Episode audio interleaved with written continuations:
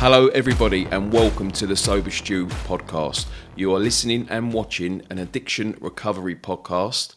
Today, my guest, all the way from South Africa, is a Mr. Chris Nell. Welcome, Chris, and thank you for coming on the Sober Stu podcast. Stu, likewise. Thank you so much, matey. It's a privilege.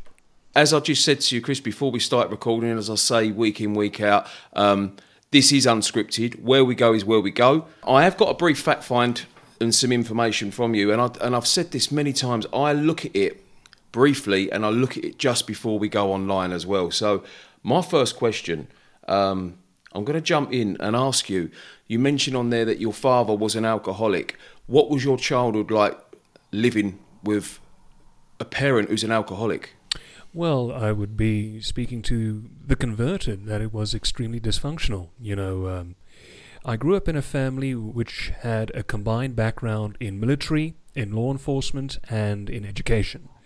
Um, me dad was he did myriad things, but um, sadly he couldn't beat the disease.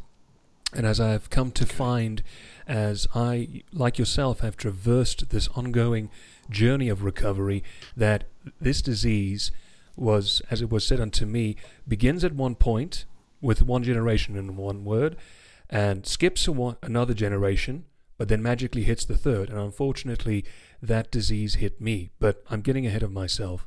I can't remember one happy memory of me and me dad but um, it left me with a father wound very badly. But the one time that I had experienced love, inverted commas, is at the tender age of 14 that I had my first drink. But the addiction, as it were, wouldn't kick in up until the age of 16, to answer your question in full.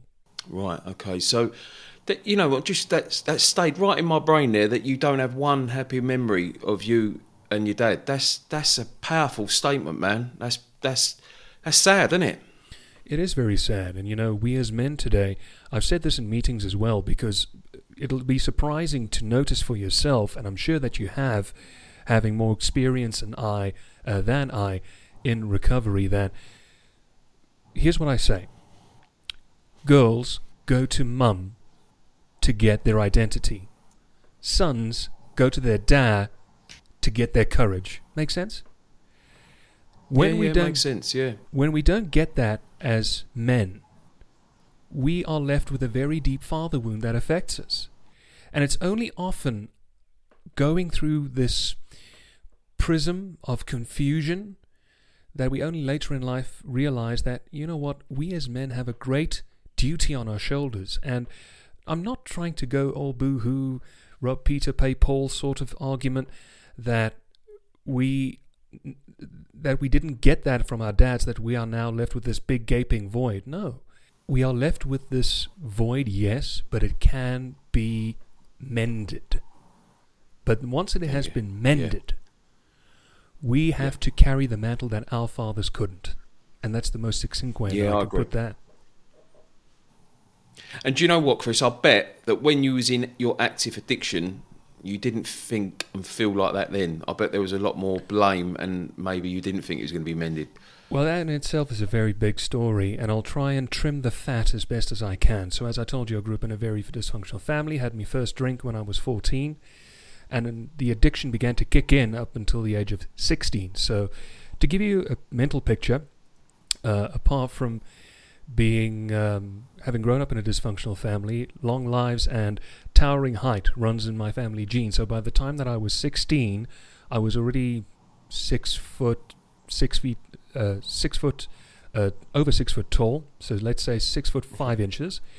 And as a result, wow. I could easily get into the uh, to, to the pubs and the taverns. My voice dropped when I was 12 years old. So in that, it was easy to get into the pubs. A pint at that time was 10 bob easily before the market crashed. We're talking 2006, 2007, 2008. And all I wanted to do with drinking was I wanted to escape. I wanted to numb. Yeah, yeah. Because I referred again to the father wound. Because I couldn't get that love from my dad. Alcohol temporarily filled the void. Now, again, you know mm-hmm. this as well as I. The moment that you get your first taste of something euphoric, now you want more of that. Now you More. feel that, okay, now I've got the balm.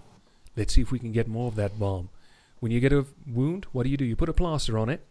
So as a result, um, wanted that I wanted that euphoric feeling. I held down my first job when I was 16 years old, so I went to school in the week, and then on the weekends I held my first job, and with my pay, I could go down to the taverns, go down to the pubs, get myself a pint, get myself anything that I wanted for absolutely piss cheap. What I didn't realize is that I was only making that wound greater, and it only began to fully immerse by the time that I finished high school, matriculated 2010 when South Africa had the World Cup. And um, fast forward the tale from the ages of 18 to uh, roughly about 24, plotting about, and all the only thing that I was living for was my addiction. The more it spoke to me, the more it wanted to dance with me. And when I was 24, I went to uh, college to become a radio DJ. I wanted to be the next Paul, uh, John Peel, Paul Gambaccini, and um, Okay. Finally able. Oh, I, I fi- finally got my first uh, job at the age of 24, and I wasn't the quote unquote social drinker. I was more the closet drinker. I cared what people said Right. about me. I wanted to have everyone's love and respect and tenderness, but I just couldn't get that. So um, Mhm. this carried on for two years. I was living on my own, and by the time that I moved back, age 26, my life had spun out of control. I was barely making enough Okay. money. Um, by the time that I had come to my knees at the age of 26, my addiction progressed from alcoholism to um, an addiction to painkillers to sleeping tablets. I had developed very bad insomnia at the time and uh, was forced to move home. I couldn't financially sustain myself on me own, so I moved back in with me mum. Me mum knew there was a problem, but she was one of those Mhm. saints that didn't want to say anything. And the reason why Right. she traveled with me one night, and we were in the car, and we were talking about um, m- myriad things, and ultimately, without even pausing, I just said, Mum, I've got a confession to make. And by this time as well, I was weighing in excess of 17 stone. Um, Wow. was beginning to lose me hair, and I said, "Mum, I'm an alcoholic and an addict." Dead silence. Sorry, Chris. Let me jump in there quickly. Was that the first person? Was your was your mum the first person that you had ever voiced that to? the very first, and The very first. dead silence for a mere half minute until she said to me, "You don't know how long I've been waiting for you to tell me that." So if there was any Wow. sort of aha moment, that were it. And That were it.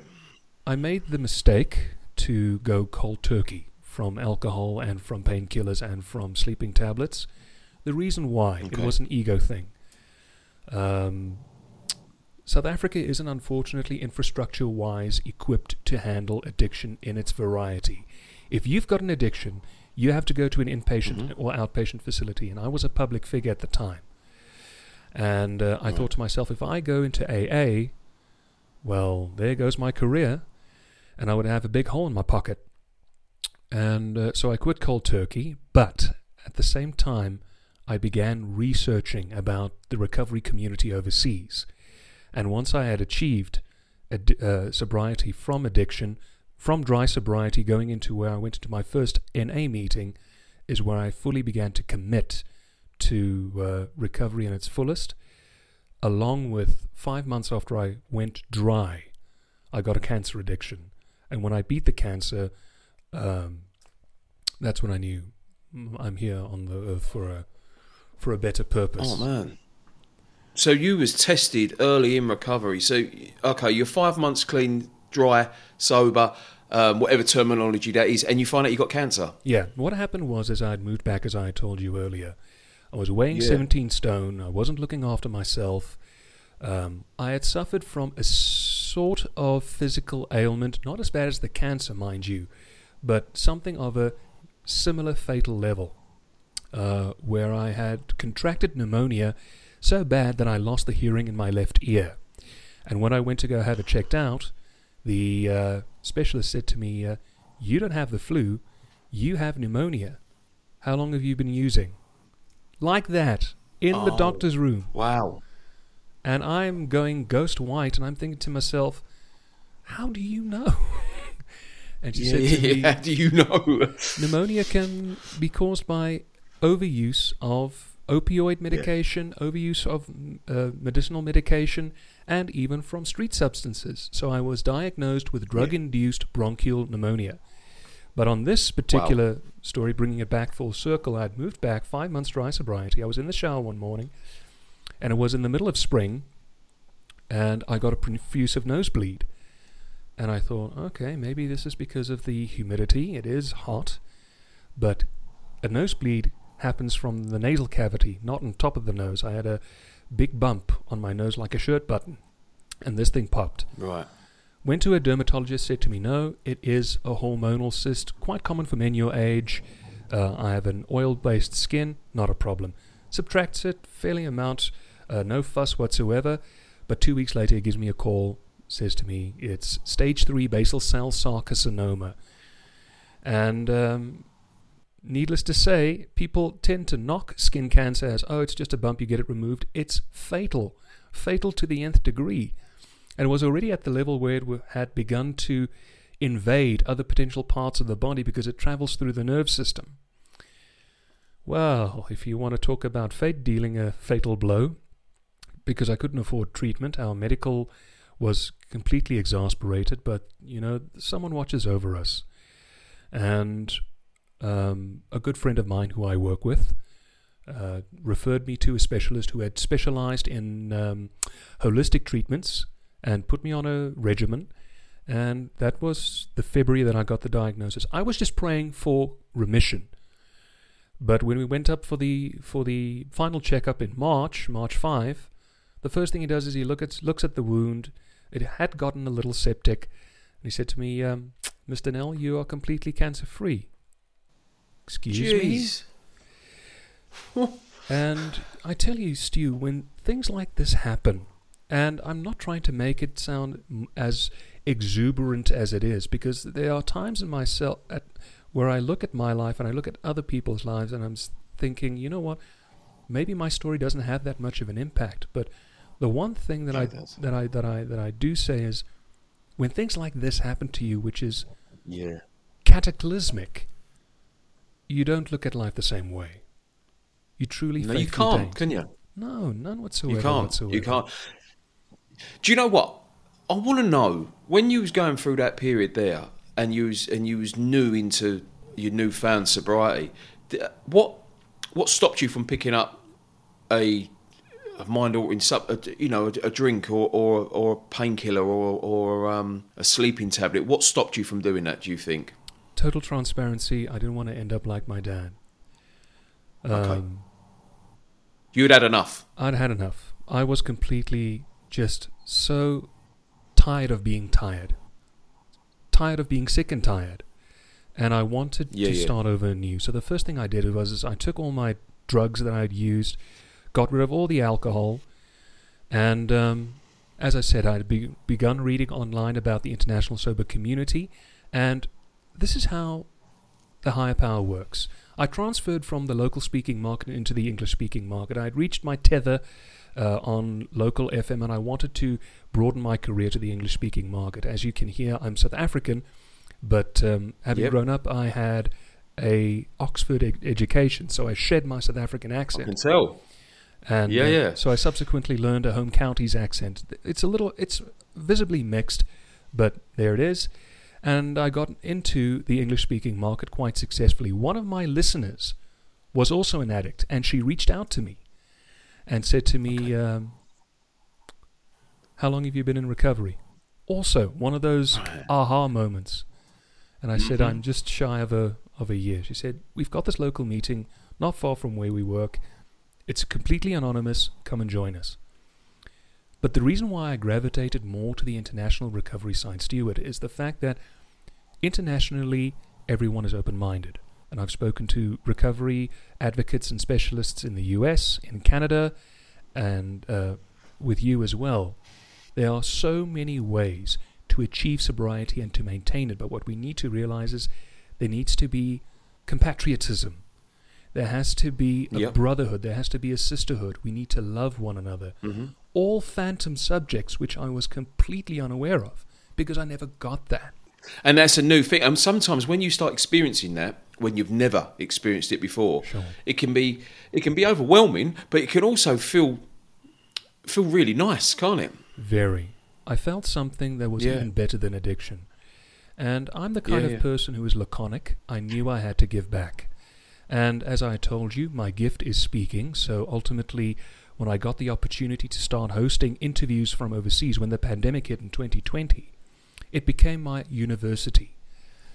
And the stories that people tell me about the war that they have fought, mentally, physically, Mm-hmm. psychologically, we're all here with Yeah. the same story.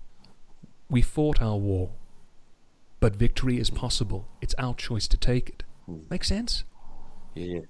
Yeah, listen, it does, Chris. It makes perfect sense, and uh, you know, I think about this every day when I wake up in the morning. I've got choices every day. Um, every day. When I was in active addiction, I didn't feel like I had any choices. That's the reality for me. I, I did have choices, but I didn't feel like I had any. And Oh yeah. and the beautiful thing, you know, recovery gives you that.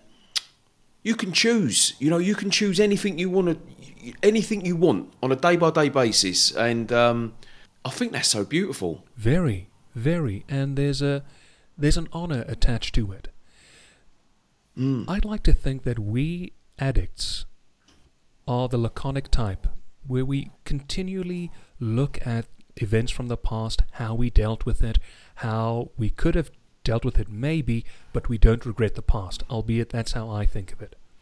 A good friend of mine Yeah. who um, runs a network of recovery facilities and networks in the US, you might have heard of him, Dr. Rob Kelly, has um, Okay. used this phrase, and it rings so true. It's not about the drinking, it's in the thinking. Yeah, yeah, yeah. Oh, yeah, Bang. yeah. Every day, every day. Because the way I see this is when I picked up at fourteen, and when you picked up at fourteen, um, I, you know, the feeling that I got changed my thinking. It, so my thinking was already warped before I picked up. So when I put down, it was still warped, and that is why I needed the, the twelve steps of Alcoholics Anonymous to change the way I thought and processed everything. And some people in in addiction recovery don't need that. I'm talking to lots of people, Sure. but for an alcoholic like me, and I can only speak about me, I've got a spiritual malady that I fundamentally need to change the way I think and feel and act on on a daily basis, and I need them tools. And you said something which rings true to me every given day. I need to hold myself accountable. How do I do that? 100%. I journal. I read. Yeah. I love reading. And here's another product of recovery that I never thought possible. I actually realized I have an intelligence. let, me, Yeah. let me word it this way. If you ha- have been the child of trauma throughout the course of your life, you've got no self image, there's no personality, there's absolutely nothing of yourself that rings true. You believe everything that what people tell you, but you don't think of anything internally positive about yourself. And when walking Yeah, yeah. into recovery, and here is where I get passionate, is the fact that once achieving sobriety and the fog is lifted, you make a mm-hmm. lot of discoveries about yourself. My goodness, I can cook effortlessly. I can actually make a great meal. I love reading. I love to paint. I love to write poetry. Yeah. So I'm actually a Yeah. very smart little bugger. and that is what I reflectively call the university of life.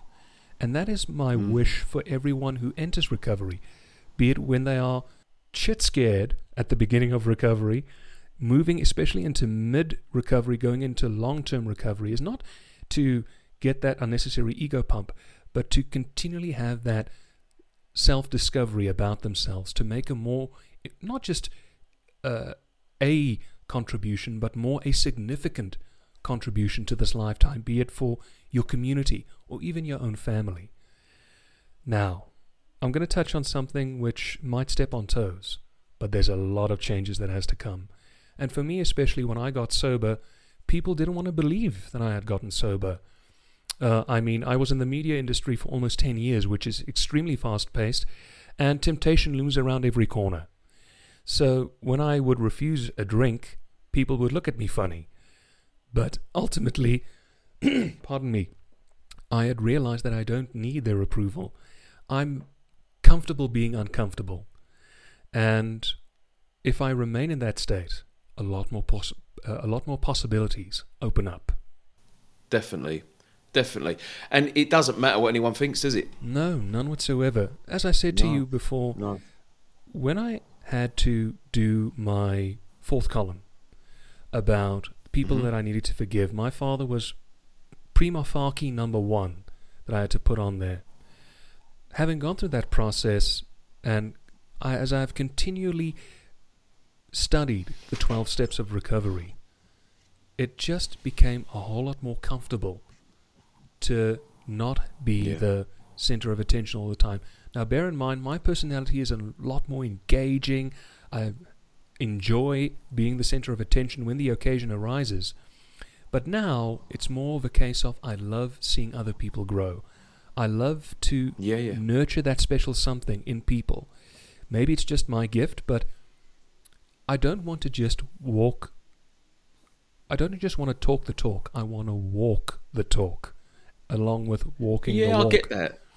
And um, yeah, I get that. And do you know what? When when you're helping people, Chris, there's there's something that developing in you all the time. And the way I look at that is is that that continued inner growth, that emotional growth that we that we have in recovery, if we if we want it, um, comes from helping people, comes from that being accountable, comes from looking at our actions on a on a daily basis. Oh, then yeah. you cannot not grow, can you? Absolutely. And you know what's the funny thing? And this brings me back to what I spoke about earlier. 99% of the people who have come across my way who want to talk to me about my story and who want to um, just get some helpful advice, 99% of the time, the origin of addiction with them in droves is they've had a horrible, horrible upbringing. Here's another Right. thing that needs to be addressed. A lot of people have thought originally in the past, and I'd like to think it was perpet- perpetuated by the media, is that addiction was originally caused by peer pressure alone. Bull dust. It's not the truth. Majority of the time, it has come from people who have had a horrible past a father wound, a mother wound, a cataclysmic event like a car accident, or God forbid they lost someone nearest and dearest to them, and they can't escape Mhm. that memory. And once they reach that point of healing, however it plays out for them, the change is astonishing. Astonishing like you will not believe. And that makes the journey all the more pleasant. Which is why ultimately at the end of the day, when I reached year four of recovery, that I wanted to certify myself in uh, addiction recovery so that I can be there at the port of call when someone wants help and not just give them a namby-pamby version of what I've heard been pandered around before.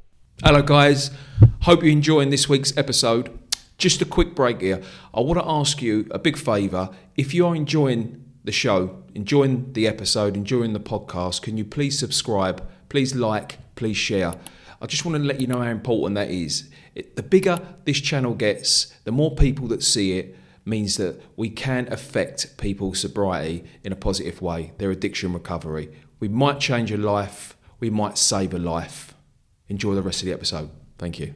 Are you active within the fellowships in helping people through the 12 steps through recovery, through their journey in, into sobriety? Well, what has happened was is um, just need to backtrack a little bit. I didn't last in that NA meeting in Southern Africa too long because they were far too clinical. Okay. Um, Okay. When I reached year two of recovery, it was my um sober birthday, and when it came about the time that people wanted to share their birthdays, I shared mine. I said openly that I never went to rehab, and uh, Mhm. when the question had been asked by my counselor, "Do you regret that decision?" and when I said no, oi oi oi, Pandora's box opened, and I thought, ah, uh this is not for me anymore. Bearing in mind, this was 2019 going into 2020. The pandemic happens. I was invited to my first virtual meeting on Zoom, and I would just talk to people privately on Zoom who would talk to me about their problems. I would listen, which I'd never done before previously because I'm always the bloke with the answer. And I would share with them, even if it meant they just wanted to get something off of their chest. It just made the situation a whole lot more palpable. And if it were apropos, and again, I say this with tremendous pause, when it was apropos, then I would share with them from the big book because then they were in the position to learn. When we are heard, Stuart, people don't want to listen. They want to be heard. Not so? And I wish I had learned this lesson a little earlier because I was always the one that the moment that I got an answer, I would trot it down and leave it for later. And then the moment when someone would come to me and talk to me about why they are suffering, if they feel a little bit stuck, then I wouldn't listen, but then I would have the answer already because I made it in my notes from a meeting, Yeah. and it would, it, to my mind, correlate more or less with the problem. But um, now that I've learned from listening to people, it really has proven the water divider of the whole uh, business. And let's touch on this. We were talking subtly about the certain changes that needed to be made in recovery. Well, there was a lot of people that I've had to forgive. There's a lot of people I've had to bid goodbye to. And that in itself is very painful. But we can't afford to grow if we remain stagnant in the same place. We can't get growth if we aren't being fed water or fertilizer like a plant. Now, the fertilizer refers to the changes that need to be made and the boundaries that needs to occur. And often than not, sometimes the conversations that you have with people who are struggling might need to be a little bit of tough love. Now, disclaimer Mm-hmm. just because you are acting a little tough on someone doesn't mean that it's an ego game. Your your spirit will lead you. I always try to lead from the front in spirit. But thankfully, 99% of the time, people who I have counseled, um, they are reciprocal to what I have shared with them. But I always say, what might have worked for me might not work for you. But what I'm sharing with you comes out of place, uh, comes from a place of love and of transparency, because I want to see you grow. That's ultimately the message that I give them. And to tell you the truth, Stu, I wouldn't have it any other way. If I knew that my life had played out the way that it would play out, and I knew it beforehand, I would gone, I would have gone bananas. I can't Yeah, think yeah. that a lot of people of my stature would be able to sit here with you and share a conversation like this. And I love the way that it's evolving now. You know, I was a little bit staid earlier before, but now it's starting to develop. My goal now is not just to win. Me has become we. And that's where my head is now. When you win, Okay. I win. When you thrive, I want to thrive with you because you know something that I need to learn that I can put it in my toolbox. And that's where my head's at. And embracing the changes. That's yeah, that's beautiful. Yeah, now listen, that's lovely. And you know, I'll keep thinking to myself. Obviously, I'm I'm clearly not South African, so you know, when you was in the mainstream, was you a very and are you a very well known figure within the radio community or in, in, in the country as a whole? Tell me, tell me, tell me how famous you was, and that's why you couldn't come out as an alcoholic. Well, I'll put it to So you. So I'm intrigued. Well, let me take it back to my to my college days. The diploma that I swatted was a international interdisciplinary diploma that was started by a college professor by the name of Ari Katz, who had realized that the infrastructure for mass communication in South Africa was lacking in spades. Okay. Netflix was already in Britain in what 2013. It only came Maybe, here yeah. in 2015, two years later. So Ari's idea Right. was to try and bring first world knowledge into South African uh, infrastructure so that we could compete with first level countries, or first world countries rather. Graduated top of my class. I was one of 20 out of 200 who um, graduated from the um, Creative Army Initiative. And um, as I said, I got my first FM gig when I was 24 years old. By the time that I had turned 26, I was drawing a 1.1 million share on uh, FM. So that's how Oh, wow. popular I was. People were pulling me over Wow. in the streets. Wow. But the kind of DJ I wanted to be was not this like Chris Moyles, who likes to court controversy, or Jeremy Paxman. I wanted to be like John Yeah. Peel, who told you about the architecture of a song. How did Paul McCartney write Hey Jude? We all know, if we are music aficionados listening, that Hey Jude was simply a song that Paul wrote for John's son Julian when John was uh, busy divorcing after he had hooked up with Yoko Ono. And it would become their last hit together as uh, the Fab Four before Paul would go on to do Wings and whatnot. So that was my approach. And I was always friendly. I loved meeting my fans, and people knew me. And I was broadcasting to, as I said, 1.1 million share on a nighttime show, but I was living in a small little cluster in the country with a populace of about 80 people, and like Catholics, they could gossip like wildfire. and uh, I didn't want that stigma over my head. I was fragile enough being an addict and then in dry sobriety. Yeah. But uh, once that, uh, once I began to develop in my recovery, I just didn't care anymore. I don't work in the broadcasting sector any longer. It's not for me uh, in this country. What changed that for you, Chris? What changed? What changed? Because you enjoyed it, obviously, and you liked the, the being the centre of attention when you was doing it. What changed? I think it became more of a fact of less of me, more of we. That was the first thing. Okay. Secondly, I realized that there was a versatility in me, that there was more in me to offer from a fiscal standpoint. So I've now made the switch from broadcasting to business. I'm in business development. And as I told you, I realized that I was very smart, very teachable, went on myriad of courses to make myself more marketable in the workplace, and I realized that this, speaking into this, can equally as well translate in front of a podium with 20 other business heads. And it's the feeling of to excel which gave me that feeling that I had longed for, which was far better than the euphoric feeling that I got when I was drinking. To answer your question in full. Yeah, that's that's powerful, really. So that's a that, even though okay, even though you're still talking to people, but it's a completely different. It's a completely different concept, isn't it? Very much so. Business. Very much so. Yeah. And the one thing that I realize as well with regards to that, people are people. If you are a Yep. famous personality, if you are a private citizen, everyone wants respect, everyone wants adoration. But what's the third point? Everyone wants love. And that's how I treat Everyone wants love. and that's Yeah. what I try and share with people as well.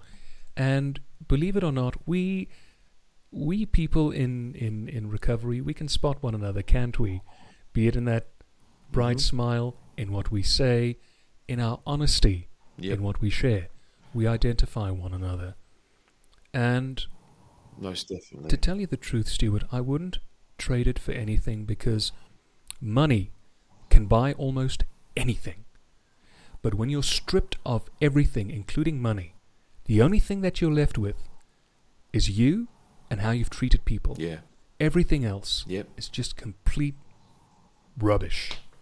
Complete bollocks. It don't matter, does it? It don't matter. Complete bollocks. no, it is. You're right, and and that is when you get to listen. That is the gift of desperation, and that is when you can go. Well, you can either go up or you can. It's done, and it really. I think you know it's one way or the other, and that's a that's a that's a pivotal part of of of recovery potentially. Oh yeah. When you said that, it reminded me of the last time that I saw my dad. When I got sober, I tried to make everything right with him. And let me just say this from the offset: I don't blame my dad for anything. Hear me. I don't blame him for anything. Unfortunately, the disease got a hold of him and wouldn't let go. He he hasn't come to that point yet where he realizes he needs help. But I tried numerous times to mend the bridges with him. And unfortunately, and we can also delve into this topic should you so wish, that when you are of a narcissistic fabric, there's just no gel to to mesh. And the last time that I saw him, he buggered off, went off to another province, and uh, came back to get the last of his stuff. And we got into a very nasty spat, almost to the point of me knocking him on his ass in the drive of Mhm. our home. And um, Okay. I said to him, I've tried everything. but I c- can only do so much. I've tried to vie for your respect. I've tried to vie for your love. I've tried building a relationship with you, and it's not good enough. And you're no good for me. I want you off of this property the next day. And sh- sure enough, he left. And Okay. I've had to forgive him from afar. When people talk about forgiveness, they think it's immediate, and it's not the truth. Just like what I No. used the metaphor earlier of a plant wanting to grow, it takes time. And you have to go through a lot of emotional healing, which is never nice, to ultimately reach that point of where the experiences that have hurt you, you still remember them, but they don't have that impact of making you feeling insecure immediately upon reflection. The stinking thinking is even a better shorthand. And um, if there's one wish that I had had, actually cancel that. I tried everything that I could. And Okay. I wouldn't have had the growth that I had weren't it not for that monumental moment. And remember, the things that happen to you happen for you. I'll say it again. What happens to you happens for you.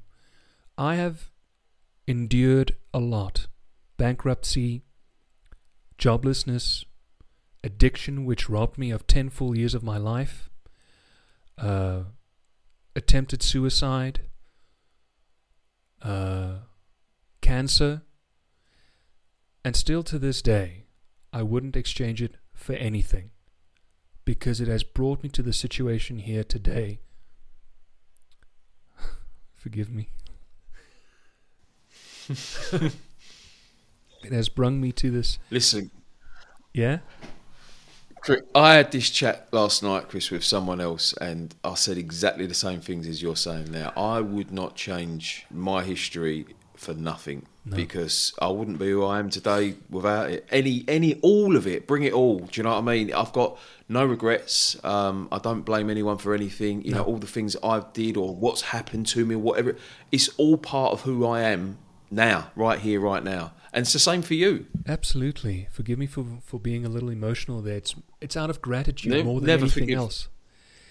It's more Yeah, man. Listen, that's that's the beauty of recovery, though, Chris. Those those spontaneous emotions that we're allowed to have. That's cool. That's wicked. I love it. Another passion of mine that has stemmed from sobriety, and we've been alluding to this, is seeing men retake the mantle.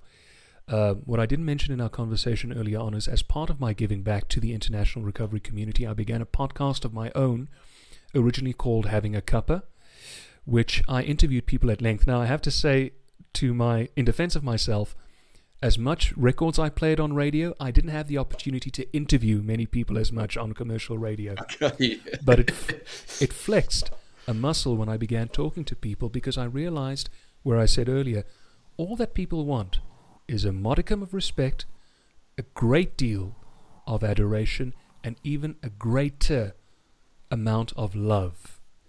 And yeah, yeah. the joy of hearing people's stories made me realize that how many men have gone through the same thing where they have been downtrodden, where they've been cow, where they've had to kowtow unnecessarily to uh, society's demands because they don't know any better.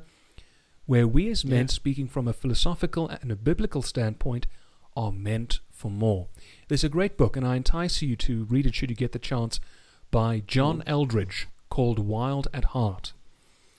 Speaking about the masculine heart, there are three things that a man adorns above anything else in this life. They want a battle to fight, like Braveheart, William Wallace. They want to go Yeah, on yeah. an adventure, like Bear Grylls. And they want a Yeah, beauty to love. That trinity mm. right there is what we as men yearn for more than anything. And it's not being taught. And ultimately, I made the choice to still stick in recovery circles, but to switch the conversation more on how we as men can become the apex predator, my current show. And still, Okay. The- Talk to me about the show. Yeah, I want to know about this show. I know a little bit, but our viewers uh, might not, and our listeners might not. So tell me, how does the show work, and what kind of guests do you have on? well, the guests that I have are either people who are still in active recovery, and you know what? While we're on the subject, would you like to come onto the Apex Predator, my man? Yeah, Chris, I'd love to. Yeah, why not? We'll book it. Definitely. Um, okay, that sounds good to me. people who are in active recovery who advocate the various means of recovery for men. Um, I'm a studious person. I love reading books. I am a fastidious follower of guys like Jocko Willink, Cameron Hanes, David Goggins. There's a lot of knowledge in here of which I perpetually share on each episode. So I do solo episodes as well, and I talk to people from uh, who are even philosophy aficionados, sports aficionados about what is their mind, and um, you'll be surprised on how many people have said they've also had this horrid background and now they feel that there's more to life. But the Mm. only thing that I don't want is people to develop a God complex. That's not what I want.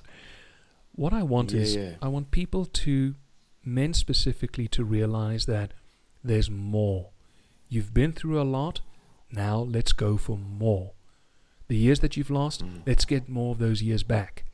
And the problem today as well, Stu, is people aren't independent in their thinking. It's quite easy to Mm. watch BBC or listen to BBC or turn on Sky News and lap up everything that the newsreader commentates. I was in media Yeah, for, definitely. many years. How many times have so many publications been so wrong on many uh, events the last while? To give you an idea, when I was on radio, I covered the escape by Joaquin Loera, better known as El Chapo, before he was recaptured.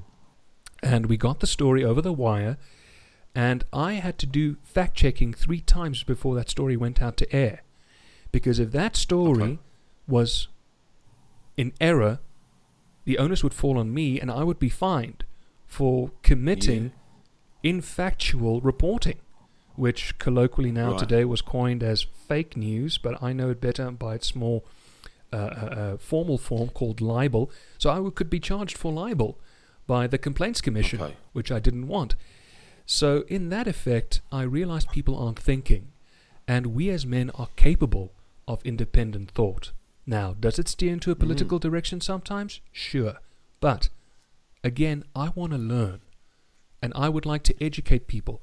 Let's agree to disagree on various facets, be it recovery, be it just your average outlook Yeah. on life. But this Yep. stale way of existing, just f- coasting, is not worth it. Following the crowd. Being sheep. Yeah, you got to have an opinion in life. You have to have an opinion. Do you know what? As you're talking, then I'm sitting there thinking, I know a lot of people, and I've known a lot of people that if they want to make a decision on something, they ask someone else what they think they should do. Yeah, and I've not done that now for I don't know how long, for a long time, because I need to be accountable for myself. Absolutely. I need to be. I need to know my own mind. I need to make my own decisions. So what? I don't understand it when people do that. I've got an idea. What do you think I should do? Oh, I I won't do it. What is that all about?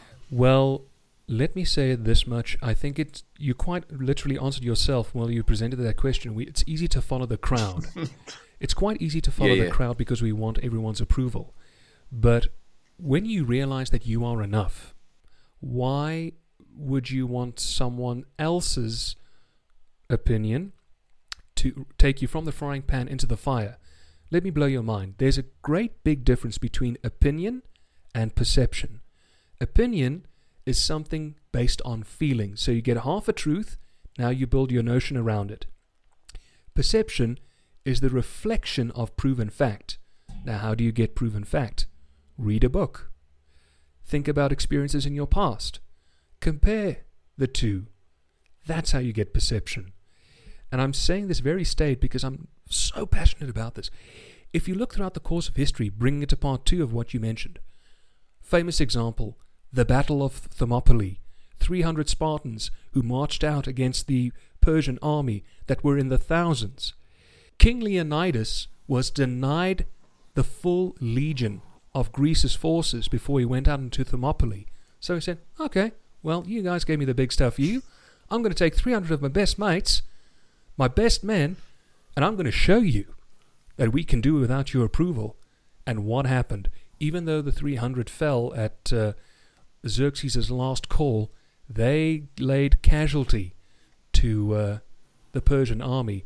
up until the time afterward that Leonidas' story inspired fury, inspired passion to unite all the towns of Greece, which ultimately led to the Battle of the Aegean Sea, where the Persian forces were drifted away. So, approval, overtly seeking approval, is not consequential to good growth. History proves it. Can't grow. Yeah, you cannot grow. You cannot grow if you're if you're constantly seeking others' approval. You cannot grow. It's I don't see. It's not physically possible, is it? Not at all. But at the same time, as well, no man is an island. We need one another. And if I make this sound esoteric, please forgive me. But if it comes to a point where you can't practice independent thought, then it would be nice. But then people to who mm-hmm. you trust, of course, to get their input and then make that educated decision. We need brothers in arms, and I'll stress this as many times in this interview as is deemed necessary. We need people like us who think similarly to us, and we also need people on the other side of the coin so that we can get their intake. And ultimately, the proof of the pudding lay in the eating when the consequences lead up to the healthy decisions made. And I hope I d- that came out clearly. No, do you know what? You're bang right. And I'll tell you what, I was just sitting here again thinking about early in recovery. Right? I was the, you know, I couldn't think and process decisions like I can now. So, um, you know, people told me don't get in relationships in early recovery. And when I was a year sober, I thought I don't know what they're talking about. I'm like I'm flying. I'm this. I'm. I look back and I'm writing a book at the moment. I look back and man, I made some bad, bad, bad choices in early recovery. Really unwise choices, and they wasn't rational. Um, I didn't analyse them properly. So I have to look at the growth in that recovery period. And yes, today I feel like I can um, I should have maybe had some more opinions in a brotherhood, like you said. You know, maybe I should have spoke to a sponsor more or friends more at the time. And maybe I did, and they told me not to, and I just ignored them. I don't know because I had a lot of self will as well. But bad choices, early recovery, so I wasn't capable uh, of what I am now today, and that's through growth and learning by your mistakes. I think. Absolutely. Life lessons is the best university. If there's one thing that I would like to Yeah. educate you with, you mentioned something made, Mm-hmm. uh, made a lot of foolhardy decisions, not going to relationships, guilty. Mm. Never see those like you failed. There's no such thing. Never, no, No such thing. no. Let me blow your mind. Take the word fail. Did you know that it's an acronym? First, action in learning. Mic drop. You Yeah, took yeah, your yeah. first action in learning, from which you get yeah, yeah, I get that. I get that.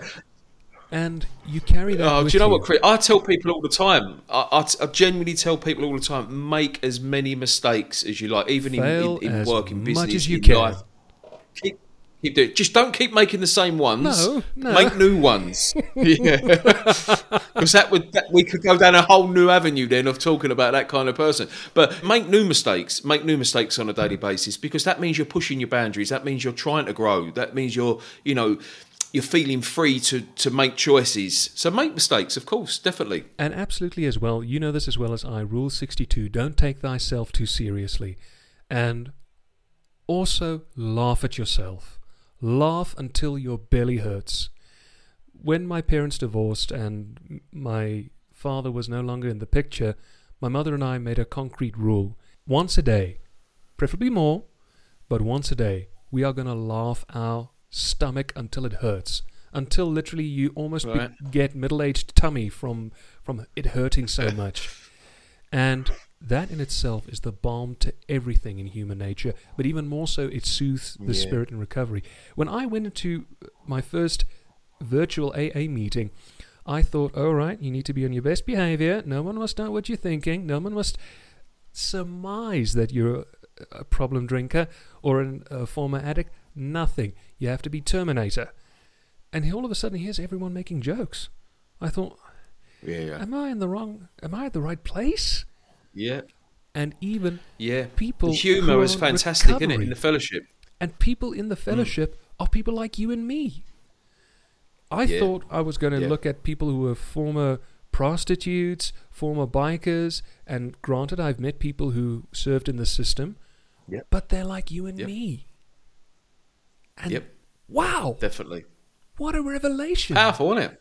Big time. Yeah, it's madness. And I love yeah, that. this is it. And do you know what? This this is the beauty of techno- technology. I mean, I'm a technophobe, really, and it was only three months ago that this podcast started. You know, it genuinely was three months ago, and it's like the the ability I've got to be sitting here today with technology, talking to you in South Africa, a fellow recovered alcoholic, uh, talking about recovery and life in general, and feelings and emotions and growth.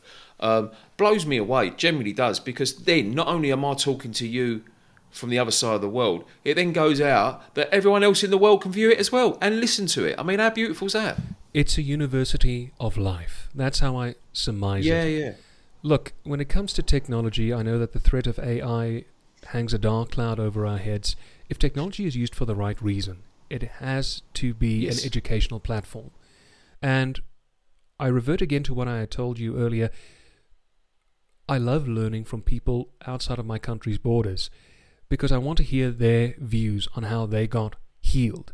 And yes, there are certain similarities and there are certain differences. But ultimately, at the end of the day, as you quite rightly say, even though we move through the cultural divide, we can learn something from one another. We can learn to be ourselves. It took me three years, Stuart. I'm not lying to you. It took me three years to just start being me. Because as I said, when I came into the virtual meetings from overseas and doing my own shows, I always thought I had to be prim and proper. Yes, I've got an RP accent, or a home counties accent rather, and I've got an extended vocabulary, but I don't have to be showy. I can be me. I can, Yeah. and that's what people want. And uh, Well, you're not there to impress anyone anymore. Nothing. You're there to just be just be you. Exactly. You're not seeking affirmation from others. Never. It's I'm take there it or to leave love it. You're not bothered. I'm there to love people. Yeah, yeah, yeah. And that's what I want. And there's the growth, man. There's the growth. And that's what I would like to share with people who are in early recovery. It was said to me before, and I'll say it again happily for perpetuity don't be afraid. Don't be afraid. Mm. We are here to support you. We are here to love you. Now, that might sound like a French concept, but it's the truth. We want to love you until you can learn how to love yourself, and then we'll even love you more because now we can start getting a bit of that love back.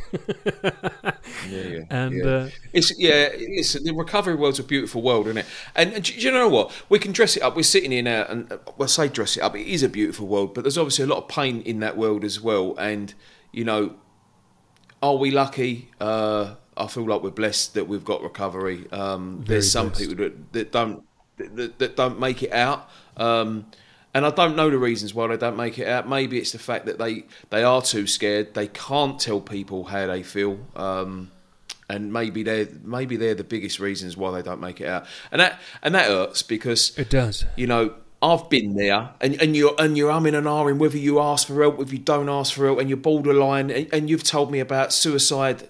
Were they faults or were, or were they attempts? They were attempts. They were attempts. What happened was, is, um, yeah. So you've been there, man. um, I will happily talk about it. I'm ashamed I didn't uh, earlier.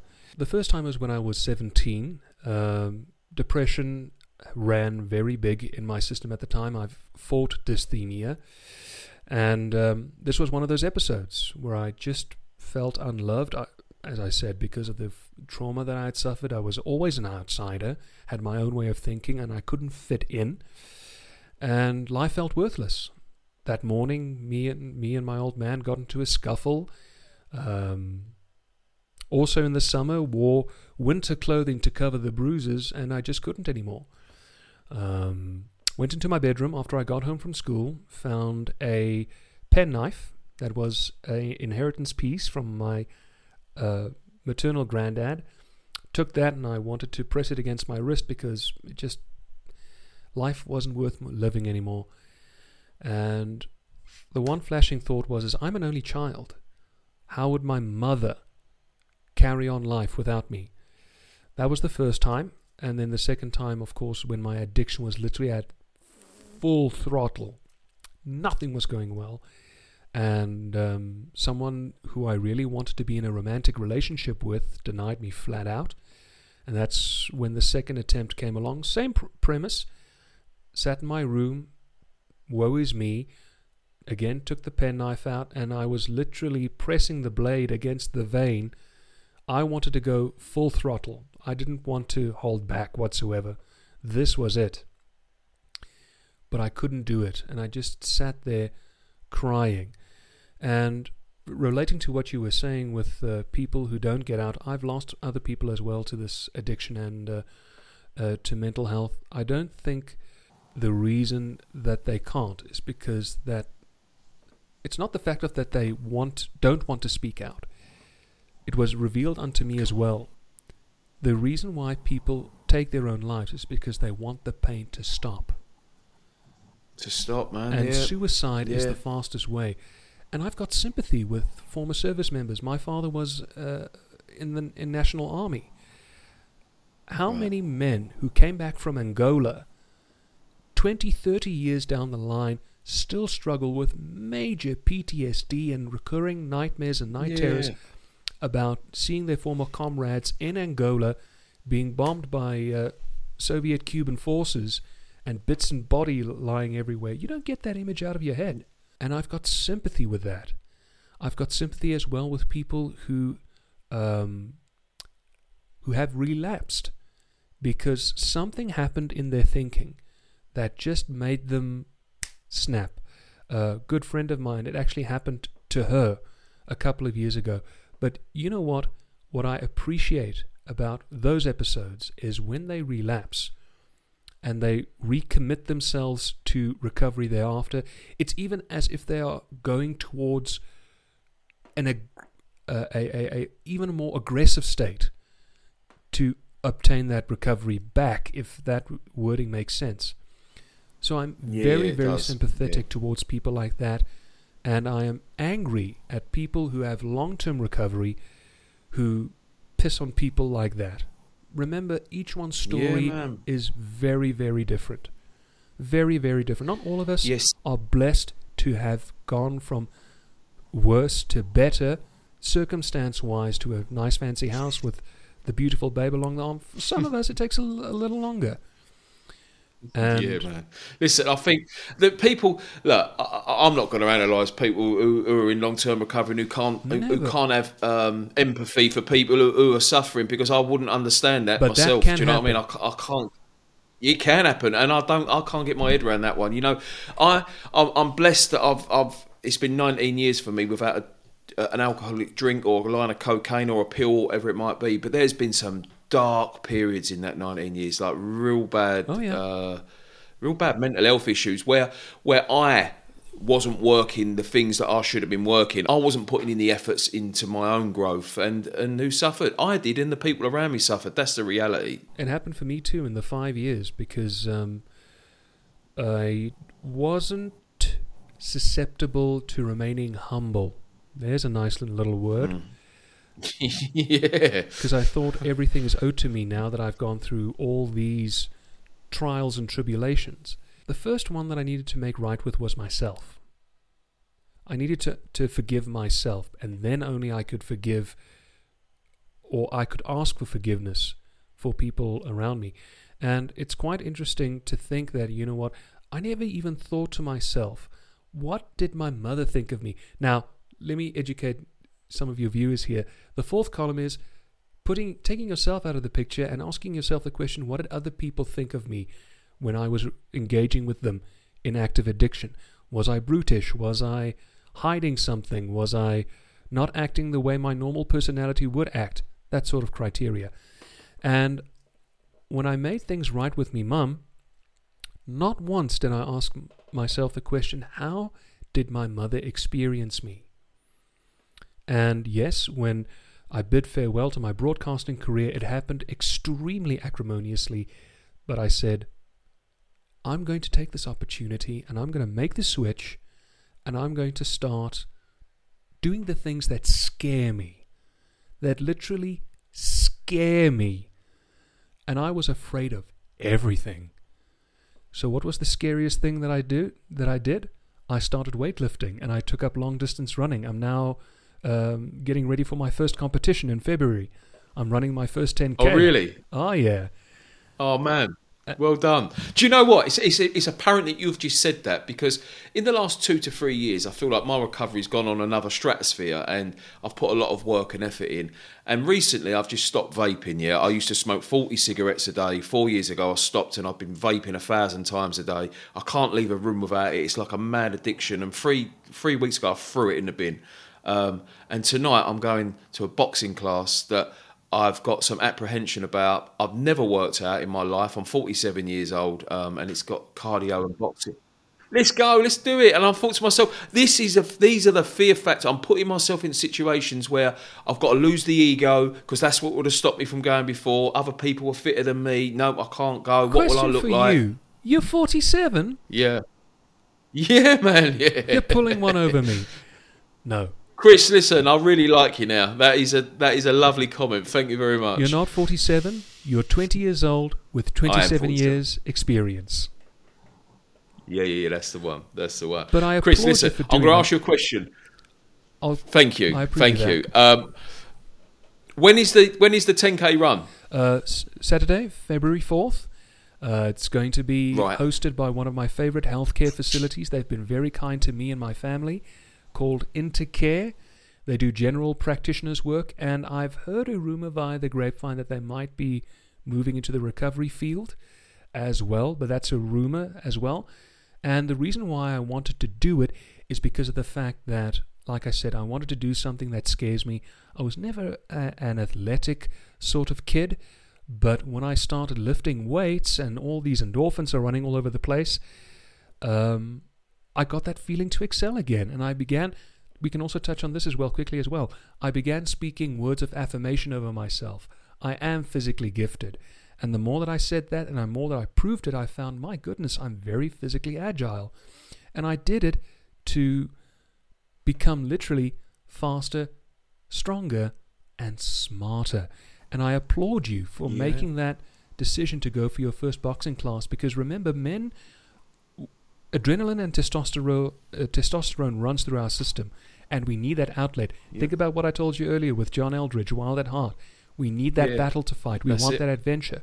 So you're giving yourself a proactive outlet to get rid of that excess energy so you Hmm. can be more open Yeah. to your family. Think about that. Let's hope I've got enough energy. That's my that's my 50 cents regarding that issue and I applaud you for doing that.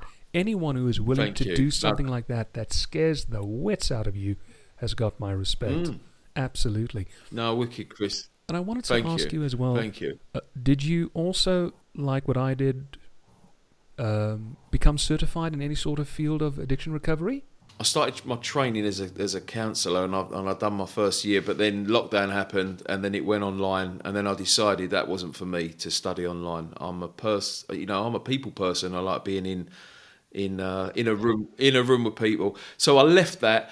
So no, and what, and what I've done since then is because I didn't continue that. I set up a, like a community project, like a charity where we can work with. Uh, work with addicts given I've got a counsellor who works with us a therapist who works with us she's qualified so we we put on some day program we've got some uh, mental health workshops support groups uh, coffee morning that kind of thing so Great stuff. not not qualified but it's I don't feel like I need to be now I did feel like I wanted to be but not no more the desire's not there for that no more You're QBE, qualified by experience. And I applaud you yeah for that's it man definitely Because all of our Yeah. lives, like I've said to you before, follows a predestined path. You and I have alluded to this as well. And Mm. we can take up that book and we can learn about that facet six ways to Sunday. But ultimately, as well, when you combine theory and you combine experience together, and we're talking about lived experience, you are a lethal weapon. And Stuart, I would really like to just say thank you so much for being so patient with me and allowing me on this show. I think with what you're doing is phenomenal work. It's an act of, of service which transcends all understanding. And for every life that you are going out to touch, I tip my hat to you, my friend. I tip my hat to you. Chris, well, listen, I want to say a massive thank you for coming on on the show, and I would like to ask you a final question, Go for it. uh, and that would be, and it's the same question I ask all the guests: if you, if we've got a listener, if we've got a viewer who's in maybe early recovery, maybe who's struggling, what would what would one bit of advice, just one piece of advice that they could take away today? What I'm going to do is I'm going to look straight into the camera and I'm going to say the following You are exceptional. You are a miracle. You matter, you're needed, and you rock. Don't give up. We need you. Life might seem a little bit uncertain now, and it's okay. It's okay to not be okay. But I plead with you. I went through that route. Stuart went through that route. There is hope. We just need to step out and take it. I believe in you, and I'll keep you in my prayers, even though I may not know you. I believe in you, and I trust there's a better future for you, my good man, or good woman, or dear child. Chris, thank you so much for coming on the show. God bless you, my brother. Thank you so much for everything. Guys, I hope you're enjoying the Sober Stu podcast and the episode today. Listen, I'm asking for a massive favour here. If you like the show, you like the podcast, and you feel like you're getting relevant content from it, please like and subscribe and share the channel. Yeah. The way I see this is the more people know about this channel, the more chance we've got of spreading the message of recovery. And that might change one person's life. And if we do, that's enough. But let's look at it in a different way. If we save one person's life, that's massive. Please like, share, subscribe. God bless.